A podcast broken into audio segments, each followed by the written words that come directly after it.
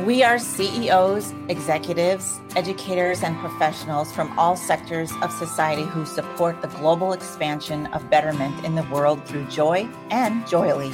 I'm your host, Sheryl Lynn, founder of the Chair of Joy Experience. Together, we have developed the World Council of Joy, and our council invites CEOs and innovators from impactful organizations to the Joyely podcast. We showcase how generous, bold, and fully engaged they are in their work and what a culture of joy is to them. Hello again. This is Sheryl Lynn from Joyely Studios, traveling around the country with this chair in my van, and we are visiting major cities across the country. Just finished in Los Angeles, um, now in Las Vegas, and on our way to Denver. Today on our show, we have Dr. Jeffrey Magee with a bio as long as you can imagine. So, We've had many conversations, Dr. Jeff. So, why don't you just give our audience a bit of a background and a little bit about how we connected? Appreciate that. So I'm a farm boy from Colorado that escaped to go to college in Kansas and spent some time really just in Midwest USA, Kansas, Oklahoma. Had a large training company that I was a part of in uh, Bozeman, Montana. Sold my interest in that, and now I am rooted in Las Vegas. Our paths crossed, wow, many years ago in uh, kind of working in the space of entrepreneurial development with startup businesses and business leaders and owners uh, where I was uh, kind of a, an, either the opening or a closing keynote speaker at the at that series for many many years. So it's been fun to be back. So COVID has done uh, been impactful for many, and um, I remember when we talked originally, you were like, "This is our opportunity to show up and make a difference." So tell me about what's changed and what you've been doing differently, if anything. Great question. You know, in in business so let's context my comments for our viewers. In business about every 10 years 15 at the outside but about every 10 years in business something substantial happens on a global basis. And it really is a game changer to how everything is done professionally. Now that may be a direct bullseye impact in your zip code where you live. It might kind of trickle out and not be as impactful in others but about every decade so if you just look at the last 20 years to speak to your question, of COVID, uh, the people that recognize this trend are always positioned to survive worst case scenario, but quite likely are always positioned to thrive and leverage these challenge points and do so in a in a professional, courteous, with dignity sort of way. We're not talking about leverage and taking advantage of someone and tossing people under the bus. So in 2000, basically, that the decade started with 9/11, and that was a major trajectory change um, right. As you indicated at the top of this uh, program, you're you know in Las Vegas as we record this. And the same thing happened in 9/11 in in the global market space. It's happening right now. People didn't really want to travel, or it was hard to travel, or they didn't travel. Hospitality industry absolutely got knocked on its butt. That trickled through lots of other you know secondary industries that support that. And so then again, we may have a debate around 8, 9, 10 was again a major uh, residential r- real estate recession crisis. That was a recalibrator. But COVID really, if people were not paying attention in the past, COVID really was the, the reset button on not just life in general, and we can go there, but on business. Because again, example, uh, before before COVID, if you talk to business leaders about, in essence, uh, virtual workers, people working remotely, it was really an isolated conversation as to where that might take place. But most leaders would have said, nope, not going there. Can't do that. It's going to mess up our business culture. Well, within about four or five months into COVID in 2020, pretty much all businesses were being shut down or shut down. So, how did you stay operationally was virtual, and so it really gave people a new way of looking at things. And so, how do you keep your your sense of community when people are working in a hybrid environment? Some, you know, back in the office, as they would say, or some virtually. Uh, those elements. So that's my first response: is that COVID really for a lot of us should not have caught us off guard. Forget the medical side, forget the political side, but just as a life or a business, uh, you know, calibrator shouldn't have shouldn't have knocked anyone on their butt. So everyone who got in trouble. So here's my you know management leader, leadership kind of coaching perspective. Anyone that was in trouble in in 2020, that should be a huge wake up call that you either were lazy, you were dumb, a lot of dumb people, but it's not polite to say that, or you were in a position well beyond what you really should have been in and you didn't know how to pivot. There's your buzzword, mine, how to change trajectory. For me and 100% of my clients globally and across the USA, 2020 was one of their best economic years in a long time. And mm-hmm. in several businesses, it was their best year ever. So, what does that mean? It means that they had the right human capital in their organization. That's where I live. They had the right systems and structures and procedures and processes in play to be able to recognize, hey, what's not working? How do we adjust that? How do we reconfigure? How do we come together? How do we look at these new challenges and not give up? And a lot of people, they gave up. And what's more unfortunate to it, and I'll turn it back to you, Sheryl, is that this whole COVID issue has allowed people to, to become lazier. You know, when the government pays you to stay home when you are completely healthy to work and you choose to take that handout versus work, that changes the psychology of individuals, of peoples, of workers, of employers. If you're a parent, newsflash, you're sending a powerful message to the people around you, those children, that, hey, you know, life is about taking, not giving. Life is about not showing up and someone's still going to take care of you. And I know those comments are a little bit unpopular, but they're critically important because I've got a lot of clients right now that are having a hard time hiring people to do jobs that are being paid good money for that job because people were saying, well, I can just stay home and I, and I can equal basic, I can make basically the same. So COVID's been a game changer on lots of levels. Point one, point two, if you're paying attention, it wasn't a game changer at all. And point three, if you were successful before COVID, you should have been successful during COVID. And if you weren't successful during COVID, then I guess what? You sucked before COVID. what about you? I have questions in there, but just what about you? Have you been have you been moving around? Are you staying still? Are you are you We've been very fortunate. So our business during COVID was was a complete game changer in terms of businesses doing what they needed to do or couldn't do, um, businesses that had questions or challenges or problems. So for us during COVID, um, our again, let's let's give a couple of examples. So one, adjusting and going on video platforms, whether it's Microsoft Teams or Skype or or Zoom or any of those platforms, I was already well into that as a deliverable and distribution system for our training and leadership development and coaching. So when COVID came, it was not a, a, readjustment I needed to make. I was already there. So working with my clients in terms of if I was bringing value to them before COVID, then I knew I was going to be able to bring value, if not more value, during COVID. So we just instantly changed and went to the video platforms. I mean, we're doing four, five, six, seven, eight hour day long leadership development training programs before COVID. And all of our clients just instantly adjusted. We did it to the video platforms with 20, 30, 40, 50 people on at one time and just made it very engaging and developmental. And key executives actually said, wow, this was equal, if not actually more engaging and effective on video platform than I ever would have expected.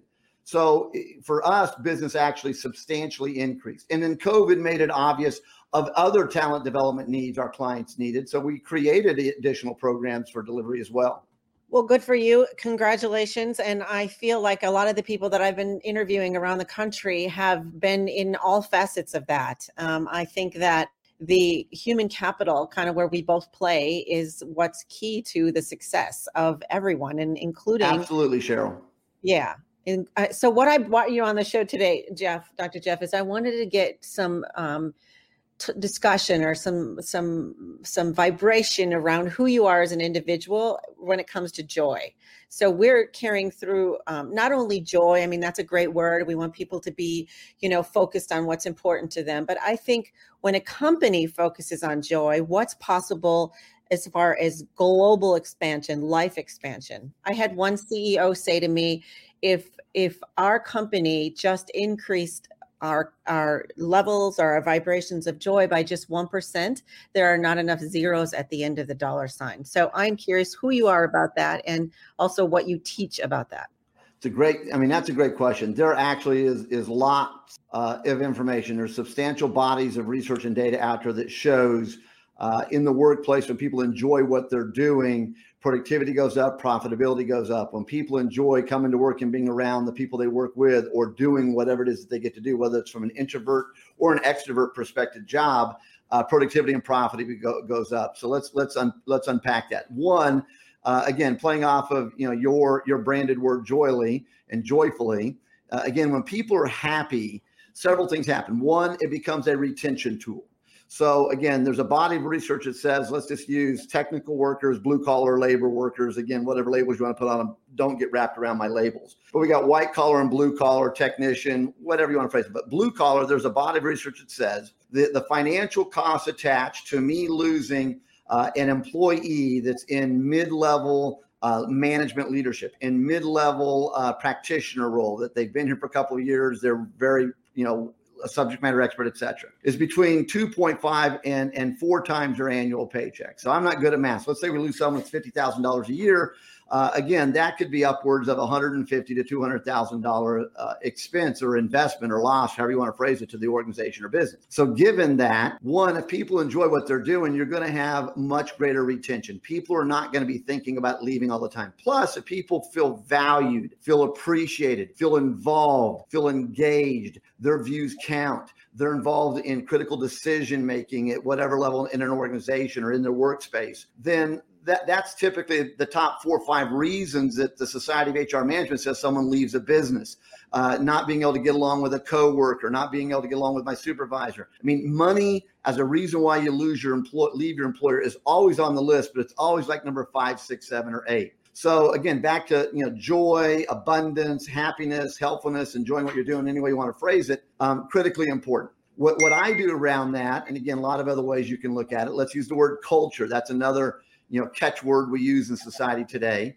If your culture embraces uh, being more productive, uh, engagement of people, making this an enjoyable place to be, it is going to then unleash creative juices. You'll be more creative. You'll have people that are willing to try new things, whether you call it being more of a risk taker or not. Um, last way I would answer this question, in one of the models I use with my clients that speaks very specifically to your question. So for our viewers right now, here's a hundred thousand dollar leadership lesson. If you, if you think of a circle on a sheet of paper, and at 12 o'clock, you were to write the word ownership, and at three o'clock, you write the word victory.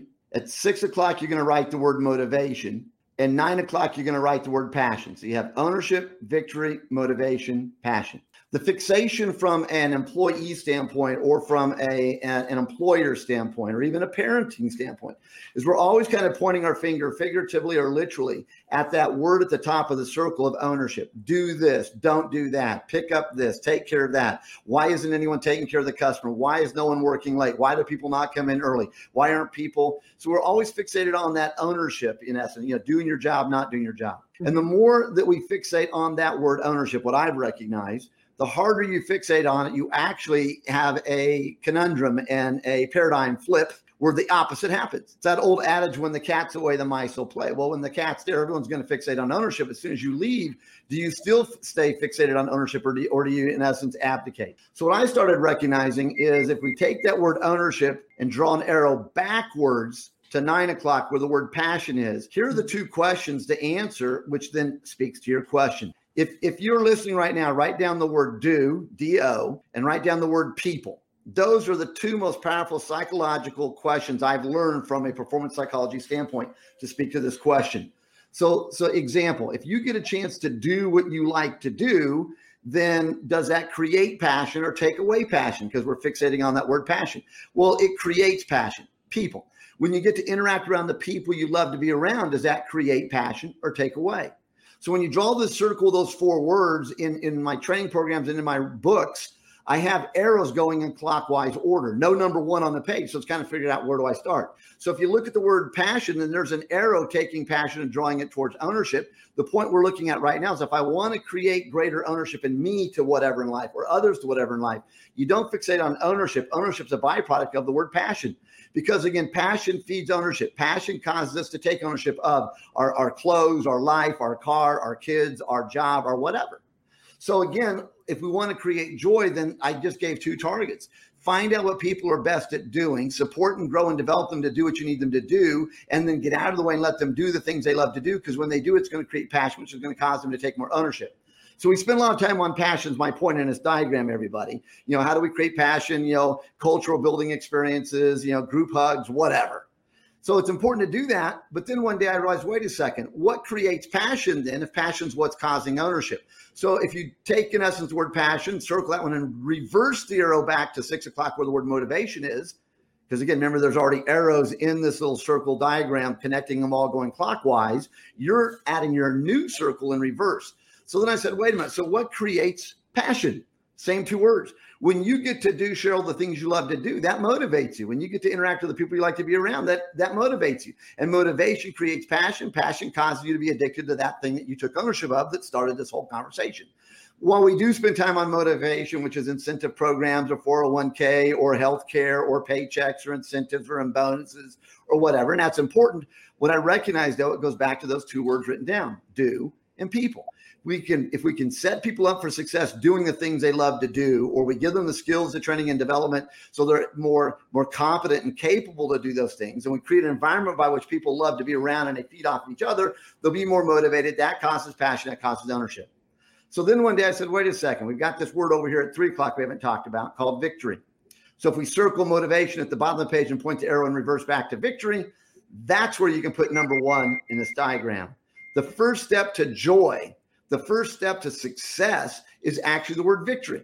Because whenever you do something, there's the word do. Whenever you do something you're good at doing, you're going to be victorious. And whenever you're victorious, your self esteem goes up. When your self esteem goes up, look at six o'clock. Where's your motivation go? Up. Look at nine o'clock. Where's your passion go? Up. Look at 12 o'clock. Where ownership. You're going to look for more of those experiences or those opportunities to do that thing that you are victorious at doing. So the first step as a parent, as a leader, as a colleague, or anyone is to set yourself up for success and victory. So stop doing the things that you absolutely don't like to do, and you're never, truth be told, ever going to be gifted at doing it. And find those things that that bring value to the planet that you can be in essence a contributor to, that you love to do, and you love the recipients, the people that are going to get it, and that will be an internal nuclear reactor of the word joy. Absolutely every time. Who's taking time to do that, Dr. Jeff? I lots of business. I, I think they are. I think they are, and I think I think the sustainability of that may or may not be there. What is your what is your what is your take on that?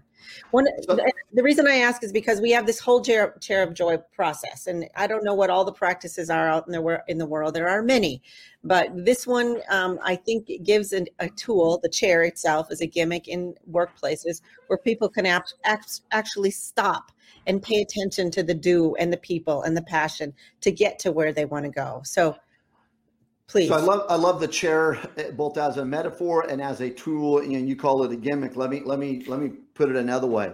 So so let's let's put the word compliance into the conversation. So you work in an organization that has someone who's responsible for environmental health and safety. Uh, so we have the word compliance in that conversation. It means there's there's mentally and physically checklists of things we have to do, and in a timely manner to do them, and in an orderly manner to do them. And if we don't do that, there could be ramifications. Whether that is a fine, whether that is termination of our job, whether that is someone gets injured or killed. So when you think of compliance, what we're kind of saying is that there's parameters as long as you stay within these two. Anything up the middle is is fine. So in lots of parts of our life, one of the ways that we hold ourselves accountable to being more uh, proficient, productive, profitable, successful is we take a compliance approach to that. Uh, I want to make sure I get the right groceries. I go to the grocery store. I write a list. That's in the spirit of compliance. And I take that list with me and I follow it. I'm going to drive from point A to point B and I've never been there. I'm going to Google it, MapQuest it. I'm going to ask my phone. Uh, again, I don't know, you know, what, what, what smartphone you and the visitors uh, today are use, but whoever that woman is inside the phone, she's the freaking smartest woman on the planet. Because when I ask her how to get from here to there, she always gets me there.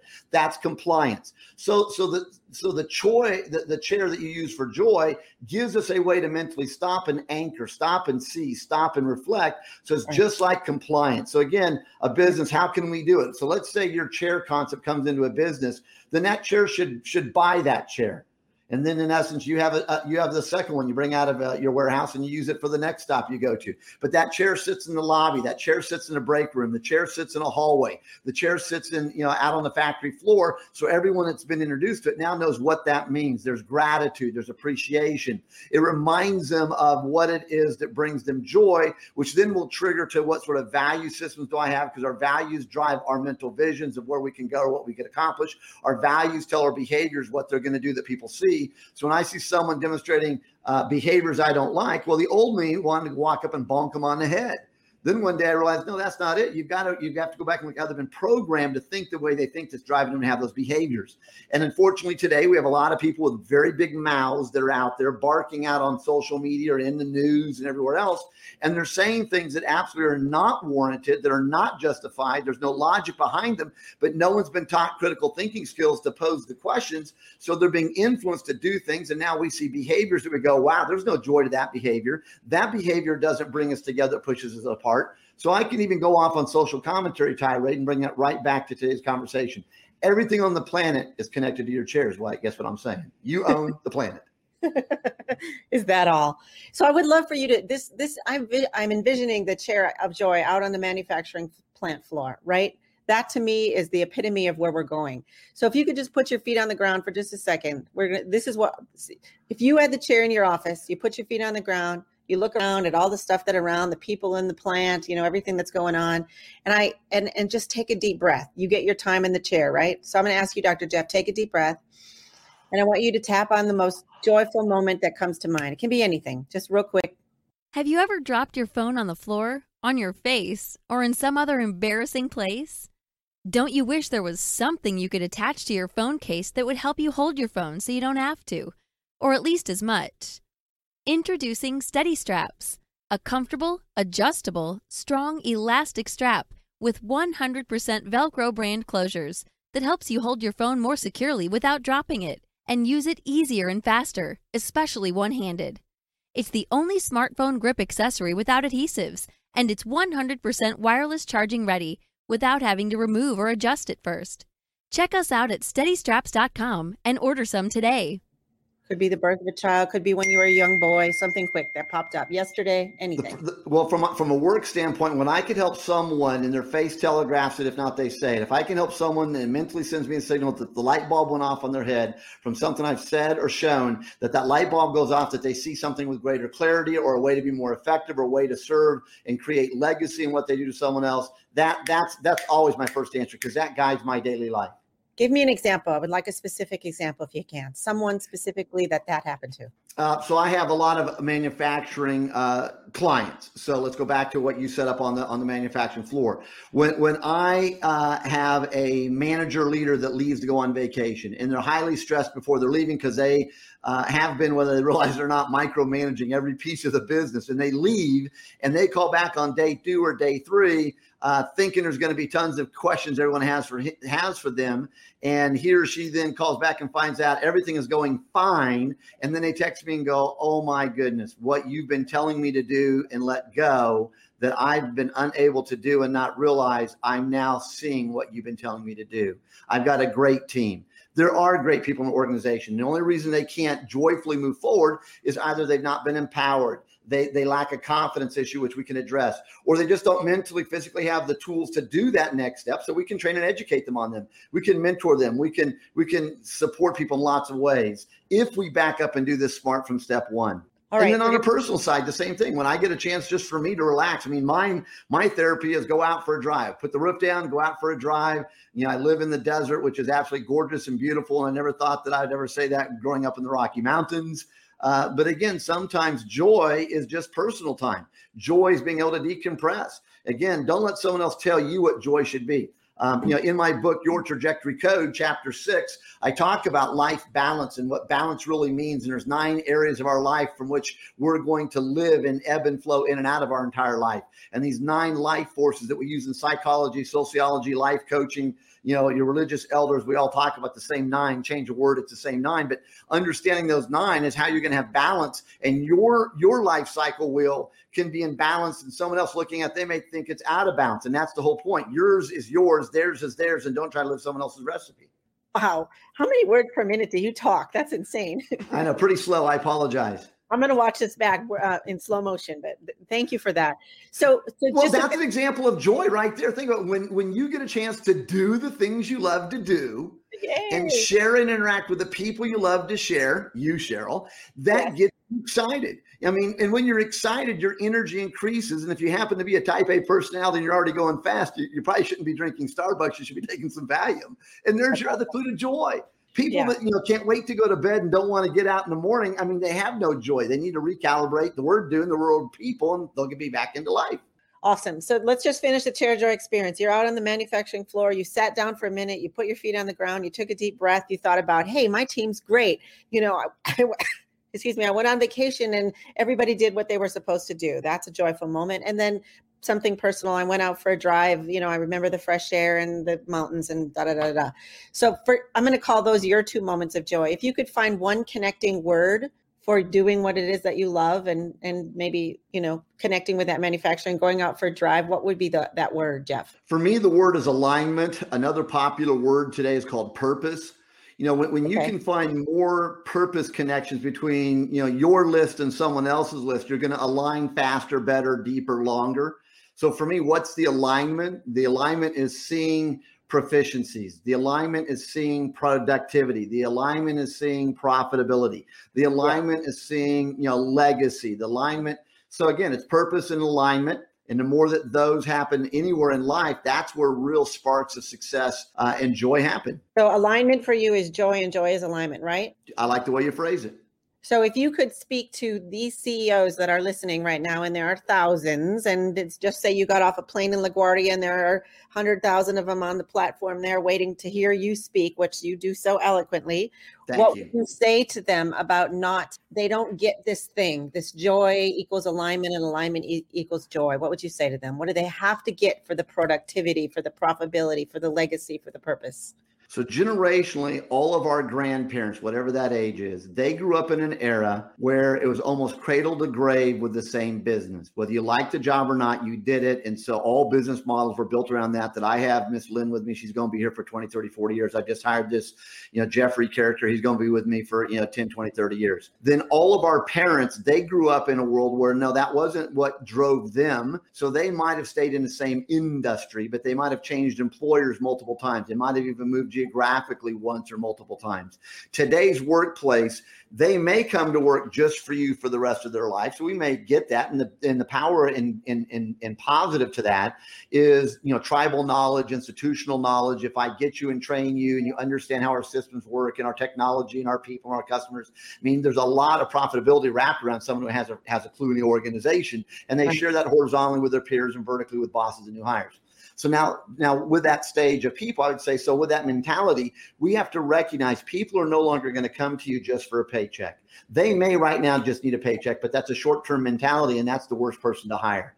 So you're no longer going to get someone to come here for 20 years, whether they hated the job or not, the way our grand or great grandparents worked. And you're probably not even going to get someone who's going to stay here a chunk years, like maybe our parent. So what the way you capture their heart, mind, and soul goes back to joy and alignment. Therefore, you have to be very clear on your values as an organization. Be very clear on the avatar, the customer you serve, because you can't be all things to all people. And we're not trying to be mean, rude, and disrespectful. But some people you have to politely disengage from. Some people you may have to politely say, "Look, I appreciate that you would like my company to be doing A, B, and C, but that's not what it's about. We're about X, Y, and Z. And if we start doing A, B, and C, we're going to ruin our X, Y, C. We're going to cease to exist, and then no one wins. So, with all due respect, no, you go worry about ABC, I'm XYZ. Then you take it to the next level, that business that's clear with its values, then it will be able to recognize what is its deliverables or deliverable systems to the marketplace. And then it can connect with people and say, this is what we're all about. And we would like to invite anyone on the planet, because now virtual workforce is, is, is a piece of the traditional I'm here face-to-face workforce.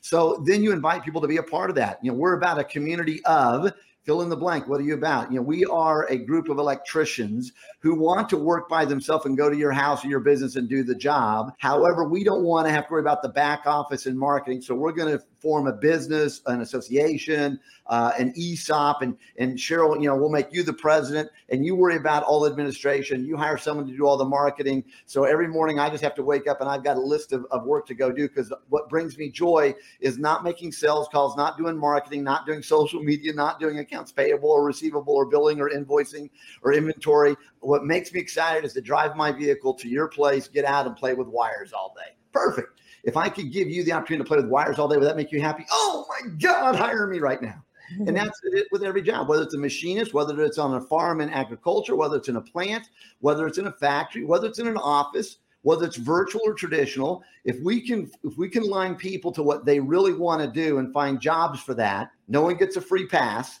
then everyone would become a contributor. Everybody, retired people, retired people still want to do fill in the blank. They may not want to work a 40 hour work week, but imagine someone who is, you know, uh, in writing their entire life, whatever job that might have been. And now, you know, they would love to teach creative writing classes in K 12. And we said, we're going to give you an opportunity to, te- to teach K 12, and you're bringing your 50, 60, 70 years of life wisdom to that classroom. Wow. Imagine the, the, development of that child, that young adult in that environment, as opposed to, and with all due respect, there's some phenomenal teachers out there, but there's a lot of teachers, truth be told, if they had to actually take a macro test on what they're supposed to be teaching, they would fail miserably. I would love for you to dive into the next next conversation with all of your knowledge and experience from all of your life because I've asked this a bunch of different ways and I'm not really getting a clear answer. But if you were to take what you just said and how people develop their values and their joy and all the things that you mentioned me starting in the chair of joy what's possible for for the globe as far as racial injustice and food insecurity and disparity? Like what if we did that and we gave that ooey gooiness to to people all over the country world? Every problem on the planet can be solved today if i've already given the answer two words if we have the right people in the right place that really want to do it needs to be done. The problem we have on this planet is not necessarily people per se on the street let's say. It's our it's our political leaders in every country. Some of them are great people that really want to do good things and they want to help other people. There's my two words. But mm-hmm. truth be told we become in essence very much closed into our own shell. I'm a democrat you're a republican or I'm a Republican, you're a Democrat, or you're a socialist, I'm an independent. And once we get in that camp, we are unwilling to look at what anyone else, people, want to say or do, do. And so that gets us into trouble. So if we back up and say, wait a second, what's the end point? Do we want to address, in essence, polio? There's our grandparents. Our grandparents wanted to eradicate polio on the planet in the last century, and they did. It was gone. The reason polio is coming back is because we've allowed people to not do what they need to do, which is to get the vaccination. And so when you stop vaccinating, problems come back. When you stop educating, dumb comes back. When you stop holding people accountable, you'll have more people off the rails. When we stop teaching real history instead of revisionist history, then history will repeat itself. I just gave you four examples of why we don't address these real things on the planet. So again, come back to it. We could fix every problem on the planet. Let's go back to your factory floor. You're the shop leader, you're the business manager, you're the business owner. We have a product that's made us money for years. It's caused all of us to have our paychecks and lifestyles. All of a sudden, the need for that product is still there, but the our product really isn't fashionable anymore. It's not really serving the need, you know, because things have evolved. It's not as efficient as it used to be. So if we bring the team together and say, well, instead of me trying to solve this, guys, let's unleash our creative juices. How can we do this differently? How can we tweak it? And then phenomenal things can come about. Think about it McDonald's Corporation. If we go fast food for a minute, whether you like McDonald's or not, if you do a pie chart of the fast food industry, they're the largest piece of that chart. They own the market space. Well, the majority of all of their innovations, which are products today that they sell and we buy, again, whether you like them or not, the, the story still is valid were not created by bosses. The filet fish sandwich was created by an employee, basically saying, "Hey, I've got a lot of Catholics in my area. They don't buy hamburgers on Friday. What can we do different?" I mean, that's a you know that's a 40, 50 year old story there. You know, the, the Happy Meal, which every fast food restaurant does a Happy Meal concept, that came out of again an ad agency working for franchisees in Kansas City decades ago. Uh, uh, you know, the Chicken McNuggets that came out of in essence again franchisee, not the corporation. You know, then then you got uh, Kentucky Fried Chicken saying we're not going to do this nugget idea. This is stupid. Well, after they've lost billions of dollars of not being able to sell that product, now KFC does that. So that so again, the KFC story is good company. Their creativity came by hijacking what's already in the marketplace and making it their side. McDonald's they brought something new to the marketplace, and that's back to you in that shop floor with your joy chair. So we can solve any problem. I'm a true believer we have the DNA. There's a more uh, macro answer that, but we don't have time to talk about it here. Again, in my leadership training program, there is a finite formula that I've come up with called the Player Capability Index Model. I use it in my book, Your Trajectory Code. I use it in my college graduate textbooks. I use it in my leadership training programs with my clients called the Leadership Academy of Excellence. And that formula gives you a finite way to unlock the hidden DNA, people. So when you unlock that hidden DNA, then success converts itself. Absolutely. We can solve every problem. If we wanted to solve it, every problem can be solved because pretty much every problem that's out there, there already is a solution. It's sitting on the shelf right now. Just we don't want to bring it to the marketplace. You know, how do we create a vehicle that can, you know, drive hundreds and hundreds of miles on on, on a gallon of gas? Or how do we make a, an electric car really work? I mean, these are not new things in 2021, two, three, four, we're talking about. I mean, you can go back decades ago. Decades ago, these things had been invented and on the shelf. They weren't practical because people, people, whether they were business people or political people, they had a vested interest in not allowing that to come to the marketplace. So that's why the solution's not there. you are a joyful human being. So, one, I want to know how that happened. And two, how did you create that? And two, what's your legacy? What is the thing that we're going to say about you at the end of this journey? Well, I hope my legacy is Jeff willingly helps. Jeff willingly wanted to help other people to be better than who they are, which does not mean anything that they were bad or negative or weak or or, or losers. Just Jeff Jeff freely gave of his time to help people as much as he could. Uh, Jeff's a businessman, so he's not stupid. But I freely, you know, try to bring that that happiness through helping people to be better at what they're doing, and so that's one. Um, why am I this way? I, I, don't know. You know, again, it's kind of like what came first, the chicken or the egg. You know, are leaders born or can it be created? You know, it, it's always those elements. So for me, I think it was a little bit of nurture and nature. It's the way I was raised. I had two great parents who did the best job they could for who they were at the time they were alive. Um, I've got phenomenal brothers and sisters. Each one took their own trajectory of where they went in life, and each one has done a phenomenal job with the decisions and choices they've made and where it's taken them. And I just kind of try to live in that same environment and same world of, of, of answers. So great question. I don't think you try. I think you do. You are. Thank you very much. Really successful at it. Um, what what what would be the um, ask if you if you could if you could give more of your teachings to the world and more coaching? How could we help you? Very gracious. So my my training and development company is my name, just like it's there on the screen, jeffreymagee.com. And so I have uh, you know programs and deliverables there where I work with businesses, business leaders. My primary deliverable is leadership and sales. I grew up in sales, and so I actually make the major case that leaders have to understand selling, whether you're in sales or not. And COVID has uh, validated me quite nicely. So now I don't have to create all these historical studies, but every business in America and even my clients, I've got clients in Germany and in London, in Canada, uh, in Bosnia, in you know the Philippines. Every business that has been successful during 2020, 21, somewhere in their senior leadership team, in their pedigree, people spend time in sales and marketing and client development. So I marry sales and leadership together. So you can go to my website there. I do. I offer free articles and blogs. People can sign up there. Uh, I do, you know, programs. Second uh, company I have is a media company, and it's professional performance magazine.com professional performance magazine i publish a magazine every uh, uh, quarter and i get phenomenal personalities globally fortune 100 ceos uh, tribal indian uh, heritage is a fascination of mine. So I always have a tribal Indian chief. I have military generals. I have professional athletes, uh, celebrities, New York Times bestselling authors, uh, a whole mixture of people that are very successful in their own right. And they share an article, 500, 1,000 words on success from their perspective uh, of their mental DNA that you can't find anywhere else on the internet except my magazines.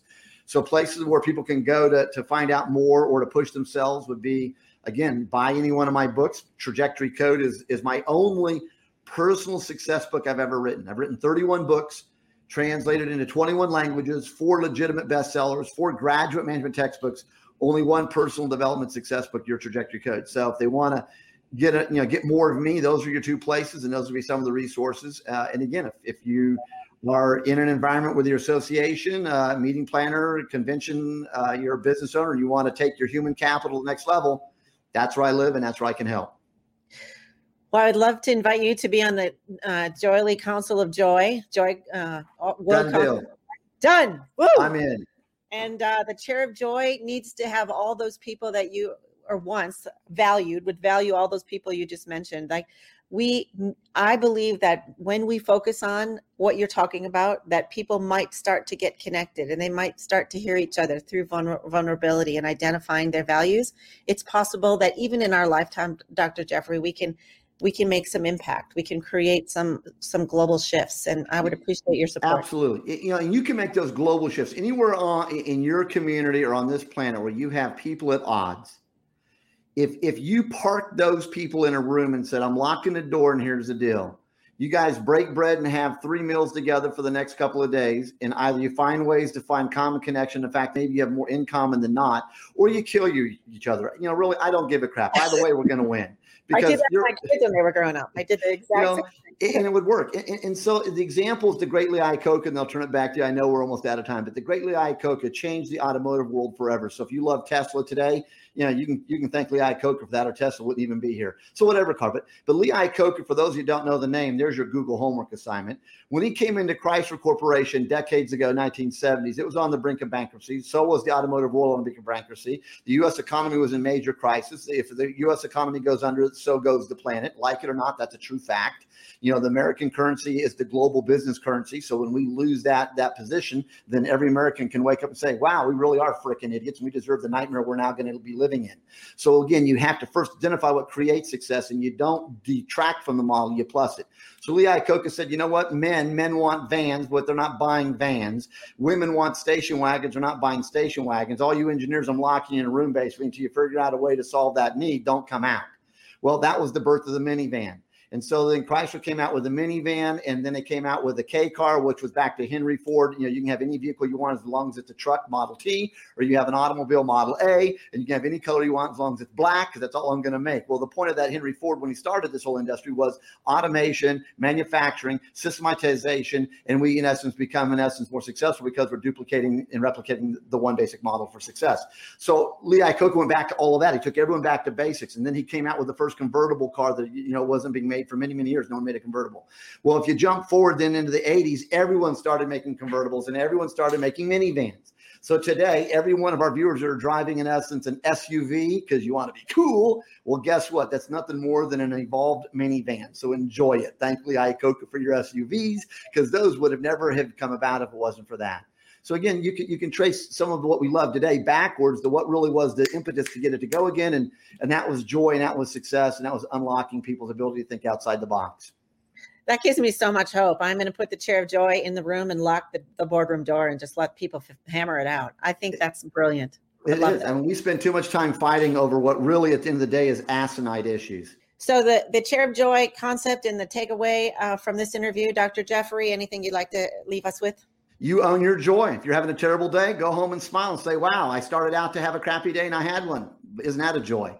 And if that's not happy, then make it something. You choose which road you drive down. You choose how you leave where you live if there's more than one way to drive out of your living area to the store or to work.